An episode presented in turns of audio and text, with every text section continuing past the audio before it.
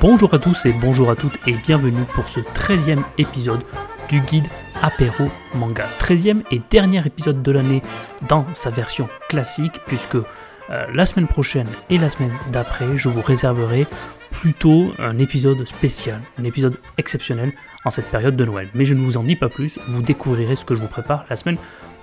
Et pour ce dernier épisode de l'année, euh, j'ai sélectionné pas mal de mangas que j'ai lus cette semaine. Il y a des surprises, vous allez voir dans le classement. Moi-même, j'ai été surpris par le classement que j'ai pu faire, mais c'était un classement authentique par rapport à ce que j'ai pu ressentir. Avant peut-être de commencer, je rappelle le concept de l'émission. Parmi toutes mes lectures de la semaine en manga, j'en sélectionne 5, puis je les classe de celles que j'ai le moins aimées à celle que j'ai préférée qui obtient une étoile. Et on est déjà aujourd'hui à la 13e étoile de l'année, de la saison du guide apéro manga qui a commencé en septembre et qui depuis septembre connaît un vrai succès. Et je vous en remercie encore une fois, je le fais à chaque fois, mais vraiment j'y tiens particulièrement parce que ben voilà, c'est un, un, vrai plaisir de pouvoir échanger avec vous et c'est à chaque fois gratifiant de pouvoir que ça plaît et que vous appréciez autant écouter euh, ce format que moi je n'ai à l'enregistrer. Donc voilà, merci beaucoup. Euh, dernière précision avant de commencer, je le précise à chaque fois également, mais il y en a, je sais, qui vont être auditeurs de ce guide à manga pour la première fois et qui n'ont pas entendu les autres. Ce n'est pas parce que j'ai enlevé un manga de la sélection qui n'est pas dans les 5 premiers que forcément il est moins bien que ceux qui sont dans la sélection. Ceux que j'ai dans la sélection, je les sélectionne parce que j'ai quelque chose à en dire. Parfois, il y en a que j'ai détesté, mais j'ai pas mal de choses à en dire et qui vont être sélectionnés. D'autres que j'ai aimés, mais dont j'ai rien à dire de plus par rapport au tome précédent que j'ai déjà évoqué, et donc je les enlève de la sélection. Allez, c'est parti. Encore une introduction beaucoup trop longue, mais ça vous en avez l'habitude, c'est ce qui fait aussi le charme de ces guides apéro manga. Voici les mangas dont on va parler cette semaine. Alors il va y avoir le tome 6 de Genesis, il va y avoir le tome 11 des Liens du Sang, le tome 10 de Egrégor, le tome 1 du Roi des Limbes, le tome 3 de Caio Dante, le tome 2 euh, du Bateau Usine et enfin le tome 5 euh, d'une journal d'une vie tranquille. Je sais plus si je l'ai dit, le tome 6 de Genesis, bon voilà, si je l'ai pas dit, c'est fait. Si je l'avais déjà dit, bah, c'est fait deux fois, c'est pas grave. Mais d'abord, avant d'aborder donc les 5 tomes qui ont été sélectionnés, je vais d'abord en retirer. En retirer 3, parce que si vous avez bien compté, il y en a 8 que j'ai lu cette semaine, donc je vais en retirer 3 pour en garder que 5. Bah, comme la dernière fois, je retire Caio Dante. Voilà, Caio Dante, le tome 3, cette lutte entre un personnage, avec des livres, etc. Enfin bref, je vous en ai déjà parlé deux fois de cette série, et à chaque fois, je suis vraiment pas convaincu. Et en plus, là, vraiment, ce qui me dérange, c'est... Euh, en même temps d'avoir une perception grotesque de l'histoire, de, s'appuyer sur un cadre historique et d'en faire une histoire loufoque, mais ça à la limite c'est pas grave, beaucoup de séries le font et c'est pas gênant parce que ça accepte son côté loufoque même en prenant un cadre historique sérieux, ça c'est complètement compréhensible, mais pour autant, là dans cette euh, série, et notamment dans ce tome 3, ce que je lui reproche, euh, c'est d'essayer de faire passer des messages historiques, faire passer presque parfois des messages politiques, en tout cas d'essayer de, montrer qu'il y avait des biens, des, des, mauvais, des méchants, des gentils à l'époque. Non, il faut savoir choisir son style. Soit on part sur quelque chose de complètement loufoque malgré le contexte historique, soit on part sur quelque chose d'historiquement sérieux. Là, c'est ni sérieux, ni pertinent. Donc clairement, voilà, Caillou Dante, je vais peut-être essayer pour une dernière fois vraiment le tome 4 mais je suis pas dedans. Mais pour autant, les couvertures, je les trouve belles. Et les dessins sont plutôt pas mal. Et c'est ça qui me déçoit, parce qu'il y a tellement de belles choses à faire avec l'histoire, qui est plutôt correcte à la base, que ça me déçoit. De la même manière que j'ai été très déçu cette semaine, je l'avais mis dans la sélection, j'y croyais, je m'étais dit ben, pourquoi pas, on verra bien la suite, mais par ce tome 2 du bateau usine, je vous en avais déjà parlé euh, du tome 1, euh, et puis là, non, le tome 2 me déçoit, ça part finalement euh, sur une route sinueuse, pas pertinente, pas sérieuse, et vraiment, là, voilà, le côté loufoque m'a profondément gêné dans ce tome 2, donc je ne vais pas continuer le bateau usine. Et je vais également euh, enlever euh, de la sélection. Beaucoup Stratège, bah oui, Beaucoup Stratège, qui pourtant fait partie des, séries que j'aime beaucoup, mais là, ce tome 4 m'a moins emballé que d'habitude, euh, c'est des combats, c'est, je trouve que l'histoire ne progresse pas tellement, j'adore les trois premiers, je pense que je vais adorer la suite, etc., mais il y a parfois comme ça des tomes intermédiaires, des tomes qui sont des transitions, et je trouve que ce tome n'est pas fondamental dans l'avancée du récit, dans la construction du personnage. Voilà. Vous pouvez ne pas être d'accord avec moi, je suis parfaitement ouvert au débat et j'aimerais d'ailleurs que vous veniez en débattre si vous n'êtes pas d'accord. Mais voilà, ce tome 4 m'a gêné, m'a déçu et m'a pas enthousiasmé plus que ça. Pour autant, voilà, on passe pas un mauvais moment, on ne passe jamais un mauvais moment lorsqu'on lit beaucoup Stratège. Donc, euh, ce n'est pas parce que je n'ai moins aimé ce tome 4 que les trois premiers qu'il ne faut pas s'engager dans cette série extraordinaire de chez Vega Dupuis. Je n'avais pas dit aussi euh, pour les deux premiers, c'était également Vega Dupuis qui sont. Donc voilà, finalement, je retire trois mangas édités par Vega Dupuis euh, pour ce 13e guide apéro manga. Et donc, il nous reste ces cinq tomes que sont, je vous le rappelle, Egrégor, Le Roi des Limbes, Le Journal d'une vie tranquille, Les liens du sang et Genesis. Et bien on va passer de suite à la cinquième place qui finit cinquième de cette sélection du 13e guide apéro manga.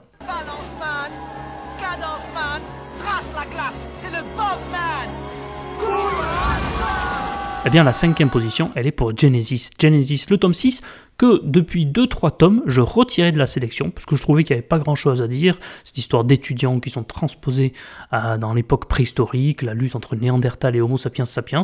J'avais pas grand-chose à dire. Là, cette fois-ci, je trouvais que le tome était plus intéressant, que les personnages étaient construits de manière assez intéressante, assez attachante. On a une lutte au début entre les Homo sapiens et des mammouths, un combat, je trouve ça intéressant. Et puis après, il apprivoise un autre animal, il fait des rencontres, il s'intègre au village. Et j'ai trouvé que ce tome faisait bien avancer l'histoire. Et malgré, comme toujours chez Kujimori, ce défaut euh, essentiel pour moi qui fait que je peux pas mettre euh, cette série euh, au panthéon vraiment de mes séries préférées que ça reste une série moyenne c'est le dessin. Le dessin est très très moyen. C'est simple. Encore une fois je l'ai déjà dit mais il y a des cases j'aurais pu les dessiner moi-même. Et ce n'est pas une bonne chose et ce n'est pas une qualité euh, que de dire ça pour, le mangaka. Mais voilà dans cette histoire j'étais bien embarqué bien emballé j'étais dedans j'ai bien aimé ce tome 6 vraiment et la fin du tome 6 donne envie de lire le tome 7 donc ça va être vraiment l'une de mes toutes prochaines lectures manga, c'est le tome 7 de Genesis. Allez, après cette cinquième place, on va passer à la quatrième. Alors si je peux me permettre de te donner un conseil, c'est oublie que t'as aucune chance, vas-y fonce. On sait jamais, sur un malentendu ça peut marcher. Et la quatrième place, elle est pour Le Roi des Limbes, le tome 1 du Roi des Limbes, édité chez Lézard Noir, mais dans son format poche, dessiné et scénarisé par Ai Tanaka. Euh, actuellement, nous en sommes au tome 2 en France, et au Japon, c'est une série terminée, euh, éditée par la Kodansha au Japon. Euh, on a déjà parlé de cette série sur ce podcast, c'était dans le format plus long, apéro manga, euh, l'épisode 2, avec Doz de chez PCF Manga, qui était venu me parler de ce manga, qui était venu le recommander, et c'est sous ses bons conseils que j'avais acheté ce, manga et que je l'ai lu. Je l'ai mis dans les sélections parce qu'il y a des choses à en dire, parce qu'il est intéressant, pour autant, euh, on va dire que ce n'est pas l'enthousiasme auquel je m'attendais lorsque j'ai commencé cette série. J'aime beaucoup le lézard noir, j'adore ce qu'ils font, je leur fais confiance a priori, et je fais confiance également à Doz, mais là je suis un peu resté sur ma fin. Déjà, un, je trouve que les dessins euh, sont à perfectionner. Je les trouve pas extraordinaires. Il y a même des fois où je me dis, ah là, c'est vraiment très moyen. C'est un peu mieux à la fin du, tome 1, déjà qu'au début. On sent que, je crois que c'est sa première série à la mangaka. C'est ce que nous disait Doz lorsqu'il était venu dans, le podcast. Donc on ressent pour l'instant une timidité au début qui s'améliore au fur et à mesure. Euh, l'histoire, c'est l'histoire euh, d'un militaire et d'une ancienne gloire qui doivent faire équipe pour endiguer une épidémie qui est la maladie du sommeil. Et en fait, euh, comment euh, soigner cette maladie du sommeil? C'est en étant dans des rêves et en ayant dans les rêves des gens. Ça fait un peu penser au film Inception, vous savez, avec Leonardo euh, DiCaprio. Et il faut une équipe de deux pour aller dans les rêves, pour aller soigner cette maladie du sommeil, parce que bah, il y en a un qui va les soigner et l'autre qui continue de faire le pont, le relais entre la réalité et le rêve. On ne sait pas trop pour l'instant davantage de comment ils font, pourquoi lui, qu'est-ce qui s'est passé, pourquoi c'est une star, pourquoi c'est une légende qui avait permis à l'époque, apparemment il y a 8 ans, d'endiguer cette maladie normalement, cette maladie n'existe plus. Ça fait 8 ans qu'elle a été soignée. Et puis en fait, il y a des réminiscences, et des réminiscences plus que euh, graves, parce qu'il y en a de plus en plus qui sont atteints et qui meurent de cette maladie là au moment où on retrouve l'histoire. Pourtant, il a une figure assez jeune, il a l'air blasé, il a l'air euh, dégoûté de tout, et on ne sait pas trop pourquoi. Donc en fait, il y a beaucoup euh, d'angles morts, il y a beaucoup de questionnements, il y a beaucoup d'incertitudes pour l'instant dans ce tome 1 pour le mettre plus haut que la quatrième place. Je ne peux pas dire que j'ai aimé, je ne peux pas non plus dire que j'ai pas aimé. Pour autant, bah, il y a pas mal de choses qui font que bah, voilà, si ces vides-là, sont remplis de manière intéressante, ça peut devenir une excellente série. Si ces vides-là, sont remplis de manière banale et pas très intéressante, ça va être une série que je vais vite abandonner. Euh, une autre chose qui peut me, donner envie de continuer, de toute façon je vais essayer le tome 2, c'est qu'il n'y a que 6 tomes, et ça c'est intéressant. Une série terminée, on sait où est-ce qu'on va, et ça va pas se disperser à droite à gauche. Donc voilà. Euh, un scénario qu'on est peu habitué à voir dans les mangas, euh, des dessins qui s'améliorent avec le temps, et un scénario avec des vides vraiment scénaristiques qui attendent des réponses, et donc j'ai hâte de lire le tome 2 malgré tout. Allez, de suite, passons au podium, qui finit troisième de ce guide apéro manga? Non, pas encore, pas encore. Ne me brusquez pas, hein, vous ne me brusquez pas. Le troisième, c'est les liens du sang.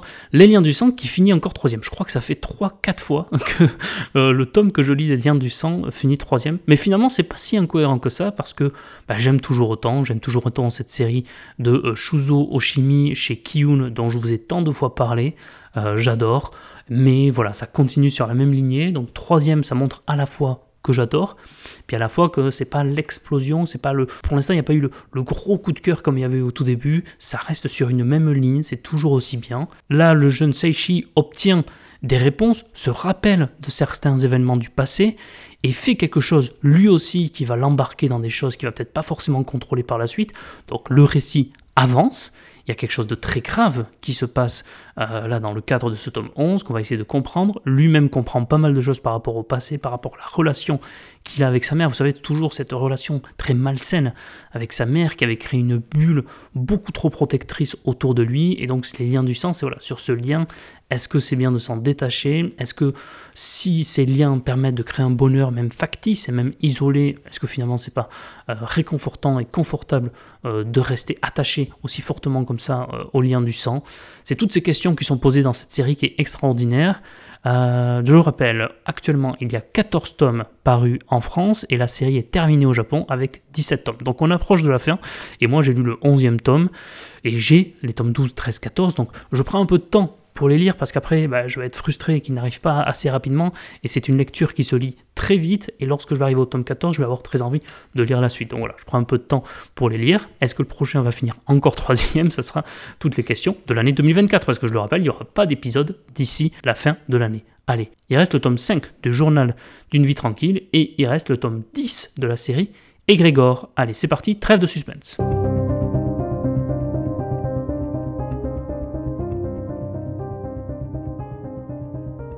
Et pour les deux séries là qui restent, euh, c'est des séries dont je n'ai jamais parlé euh, sur ce podcast, euh, que ce soit dans Apéro Manga ou le guide Apéro Manga. Donc ça va être une complète nouveauté. Et donc celui qui finit deuxième et qui ne sera pas étoile de la semaine, mais vraiment ça s'est joué à rien, eh bien c'est le manga Journal d'une vie tranquille le tome 5. Mais alors vraiment, ça s'est joué à rien. J'ai beaucoup hésité.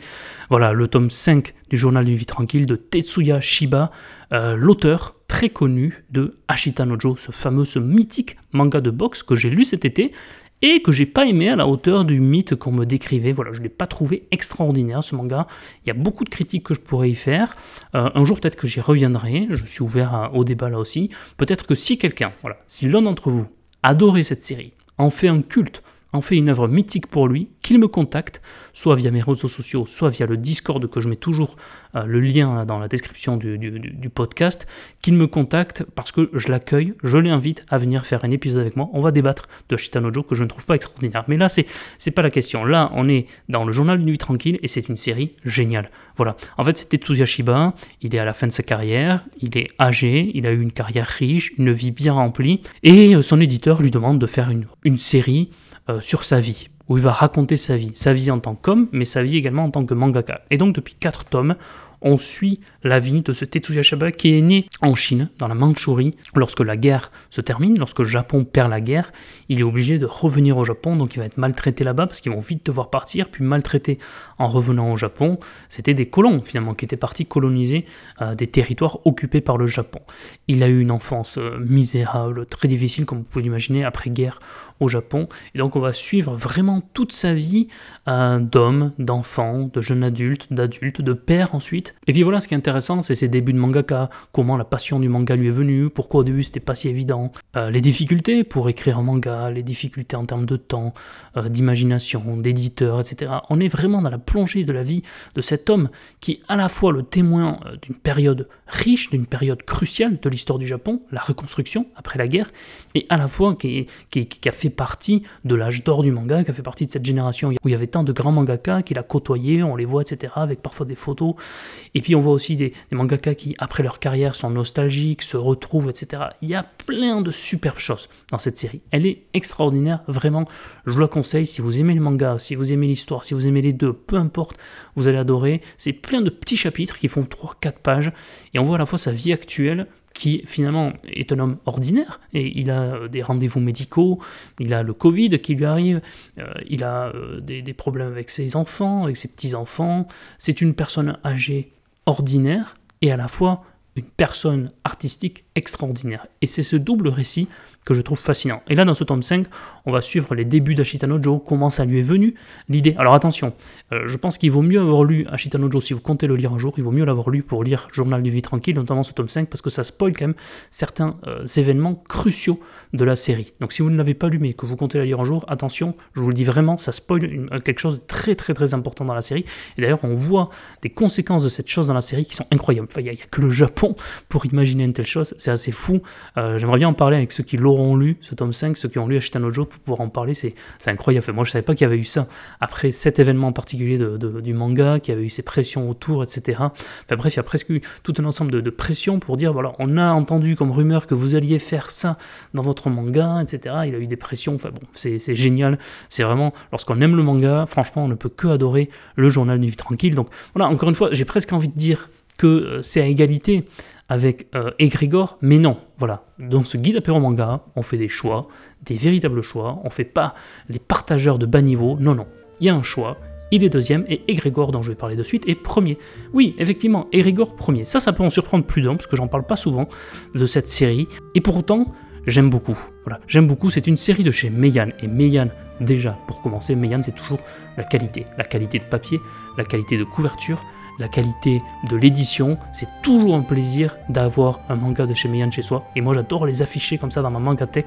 J'en ai plein de chez Meian, que ce soit Grand Blue, euh, Egregor, euh, Circus, euh, Kingdom. Voilà. À chaque fois, les euh, mangas de chez Meian, on a plaisir autant à les lire, à les manipuler qu'à les afficher. Et ça, c'est bien. le dessin est de Jai Wan Kim. Et le scénario est de Jay Square. Et vraiment, la combinaison la collaboration entre les deux est extraordinaire parce que le scénario est génial. On est dans, de la dark fantasy, ce qui est assez rare dans le manga. On voit parfois de l'heroic fantasy classique avec des fées, des princes, des mages, etc. Mais la dark fantasy, les ténèbres, euh, les menaces, le, monde de la nuit, ainsi tel qu'il est dessiné et scénarisé par ce duo euh, dans Egregor, est extraordinaire. Vraiment, je suis à fond dedans. La dark fantasy, c'est un genre qui est très risqué parce qu'on est à chaque fois dans de l'imaginaire et presque dans du fantastique. On est presque dans le mélange entre la fantasy et le fantastique, qui sont deux genres vraiment radicalement différents. Et c'est presque comme si quelque chose d'irrationnel se passait dans un univers déjà irrationnel. Et c'est ça que j'aime beaucoup dans cette série. Les dessins sont vraiment lumineux, le scénario est très complexe, une galerie de personnages euh, presque à la Zola, parce qu'il y a des fois, on va suivre des, personnages qu'on ne voit plus depuis 2-3 tomes, chacun va vivre un peu sa propre vie, et pourtant on voit qu'ils sont dans un même univers. J'aime beaucoup cette série, euh, de manière très générale, mais c'est difficile de la résumer parce que c'est vraiment, il y a plein de choses qui se passent de manière très générale. En fait, depuis plus d'un siècle, on a des chevaliers, qu'on va appeler les égides, qui vont protéger le peuple du pays qu'on suit euh, contre ce qu'on appelle les sanguinaires faucheurs, qui surgissent comme ça, avant chaque pleine lune, pour euh, ravager la population, pour ravager les villages. Et de nouveau, là, on a une menace qui pèse sur les habitants d'une ville, d'un village, qui vont parfois être pris au hasard. Et on va suivre les aventures depuis le premier tome de Foa, qui est un jeune forgeron qui voit son destin basculer parce que euh, il va être embarqué dans cette histoire avec d'autres jeunes, quatre jeunes héros au total, qui vont être disséminés dans plusieurs endroits de l'univers, qui est assez clair, qui est assez intelligible. Et donc, ils auront tous leur destinée, mais qui, au fur et à mesure des rencontres, chacun aura son propre destin qui va suivre. Et bien, au fur et à mesure, ça va s'entremêler, et ils vont devoir faire face à des mystères, euh, des monstres, etc. Mais ce que j'aime bien également dans cette série, c'est qu'on voit également qu'il y a les faucheurs d'un côté, les égides de l'autre, et d'autres euh, profils qui sont là pour protéger la population. On va suivre également la population. Euh, mais ce que j'aime aussi, c'est que euh, le côté manichéen n'est pas complètement élaboré non plus. C'est-à-dire que les faucheurs, on va les suivre, ils vont avoir leurs propres histoires, leurs propres péripéties, euh, leurs propres intérêts, leurs propres enjeux. Et on peut presque parfois par provocation se dire que bah, finalement, est-ce qu'on peut pas être du côté des faucheurs pour certains moments, pour certains passages? Est-ce qu'on peut pas en comprendre certains, s'identifier à certains? Et, donc c'est ce que j'aime également dans cette série, c'est que la dark fantasy, oui, mais c'est pas si clair parfois. On a l'impression parfois d'être dans un jeu de rôle parce que les, profils de personnages sont très très précis. On a plein d'éléments sur chaque personnage. On a un guide, on a presque on a également un journal intime, je crois à partir du tome 6 ou 7. Euh, on, on, pourrait très bien imaginer un jeu de rôle à partir de cette série Grégor, parce qu'on a quelque chose de très complet, que ce soit géographique, historique, plein de profils différents, et on pourrait presque se dire que bah tiens, il y a ce personnage, moi, qui m'intéresse plus que d'autres, que j'aime bien suivre. Ah bah tiens, là on est en train de les suivre, ces deux qui sont en train de se combattre, etc.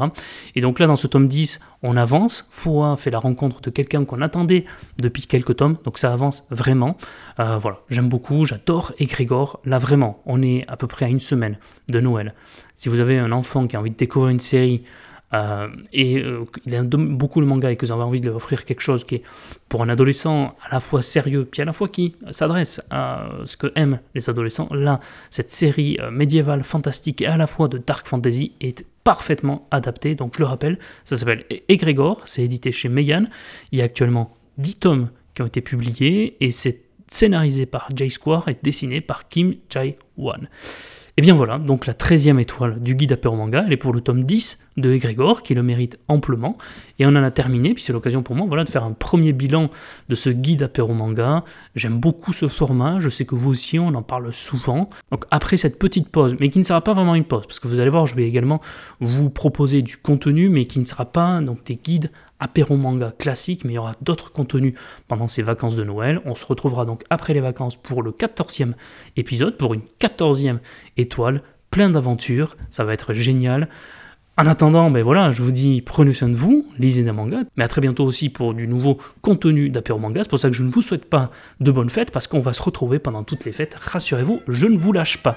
Allez, à très bientôt, au revoir et vive les mangas.